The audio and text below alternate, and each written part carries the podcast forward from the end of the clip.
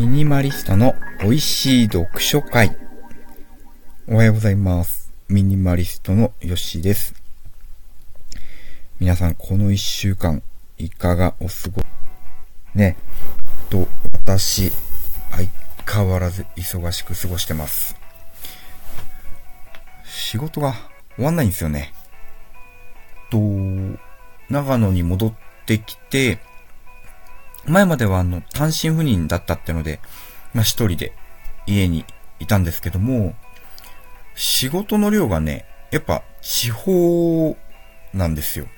まあ、なんか、地方だからいつも仕事が少ないとかじゃなくてですね、と、私の会社の場合は、こう、長野の方にメインのね、仕事、えー、会社があるので、まあ、いろんなものが長野に集まってくるんですよね。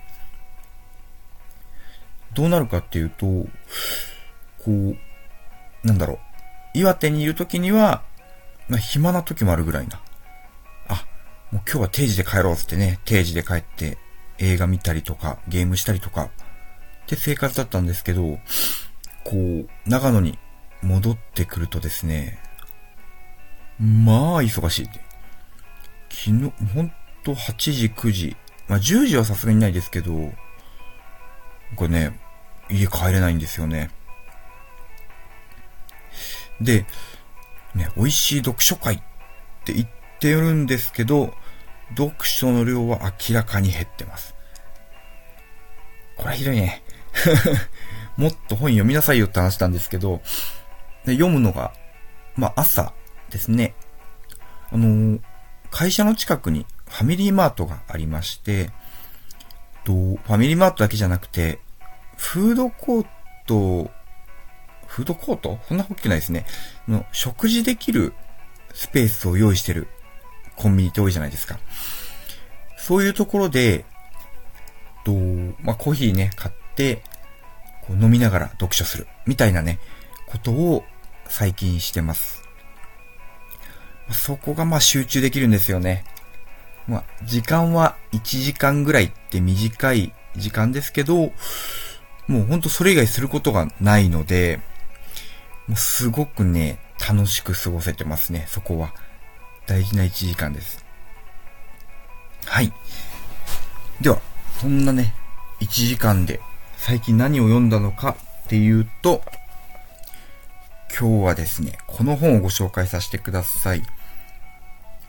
エーリッヒ・フロムの孤独を恐れず自由に生きるです。作者さんがですね、岸見一郎って言いまして、ご存、どっかで聞いたことあるかなって方いたらですね、はい、正解ですというか、あの、すごいベストセラーの本書いてるんですね。嫌われる勇気というですね、アドラー心理学を、えっと、特集した本。ビジネス書なのかな心理学なのかなうん。っていう、嫌われる勇気って本を書いていたのが、この岸見一郎先生です。この方はですね、もう、あれ今も大学に在籍してるのかな？もういないのかな？うん。もともとあの大学の教授で、と、まあ、心理学の話だったり、まあいろんな、いやギリシャ哲学か。ギリシャ哲学などをせん、えー研究されていました。で、あの、この人、岸、まあ、岸見さんの話なんですけど、ヒューマニズム的な話題が好きなんですよね。うん。ヒューマニズム、まあ、人を大事にしようとか、生きるってなんだろうね。幸せに生活していくには何が大事なんだろう？みたいな、結構、なんだろうな。生きるための根っこをですね、優しい言葉で話してくれる、解説してくれる、ですよ。私、岸見一郎さんを通じて知った本、哲学者、心理学者って多いんですよね。まあ、このエーリヒ・フロムは筆頭ですし、あと嫌われる勇気でアドラー心理学ですね。で、あとですね、これ直接本人は関わってないんですけども、あの、三木清っていう、第二次世界大戦中の哲学者がいまして、で、この人がですね、人生論ノートっていう本を書いてるんですね。で、それについて、えっ、ー、と、100分で名著っていう、あの NHK の古典の番組ですね。もう私が愛してやまない番組なんですけど、そこで、岸見さんが登壇されてですね、4回にわたって三木清のね、魅力、語ってくれてました。そういったですね、本を書いたり、翻訳したりっていうことをやられてる方なんですね。で、まあ、全部読んでですね、通じてるなって思うことは、どなたもですね、こう、幸せってなんだろうってことはね、ぶらせてない。うん。だから、どうやって稼ごうかとかですね、どうやって偉くなろうかとかですね、こう、まあ、ビジネス実用書にあるような、こう、すぐにできる何か、みたいなものじゃなくて、そもそも何のため生きてるんだっけみたいなところに芯を置いてるっていうんですかね。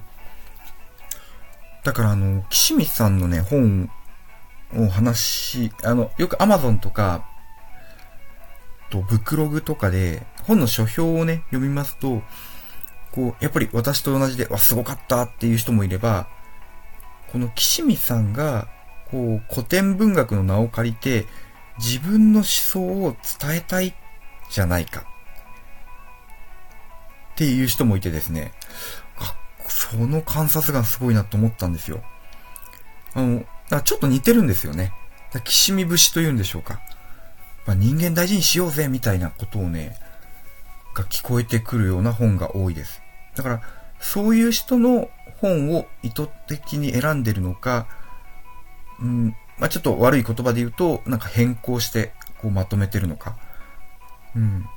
まあ、私からするとね、比較的どっちでもいいかなっていう。うん。まあ、こう、著者のメッセージそのものであろうとしても、岸見さんの岸見思想が入っていたとしても、こう、人間大事にっていうのをね、が伝わってくる、その文脈というか、書きっぷりっていうのが素敵です。はい。じゃあ、このエーリヒ・フロムのね、本自体に話を戻します。この本はですね、このエーリヒ・フロムっていう第二次世界大戦中をね、中心に活躍してた社会心理学者の考えをまとめてる本ですね。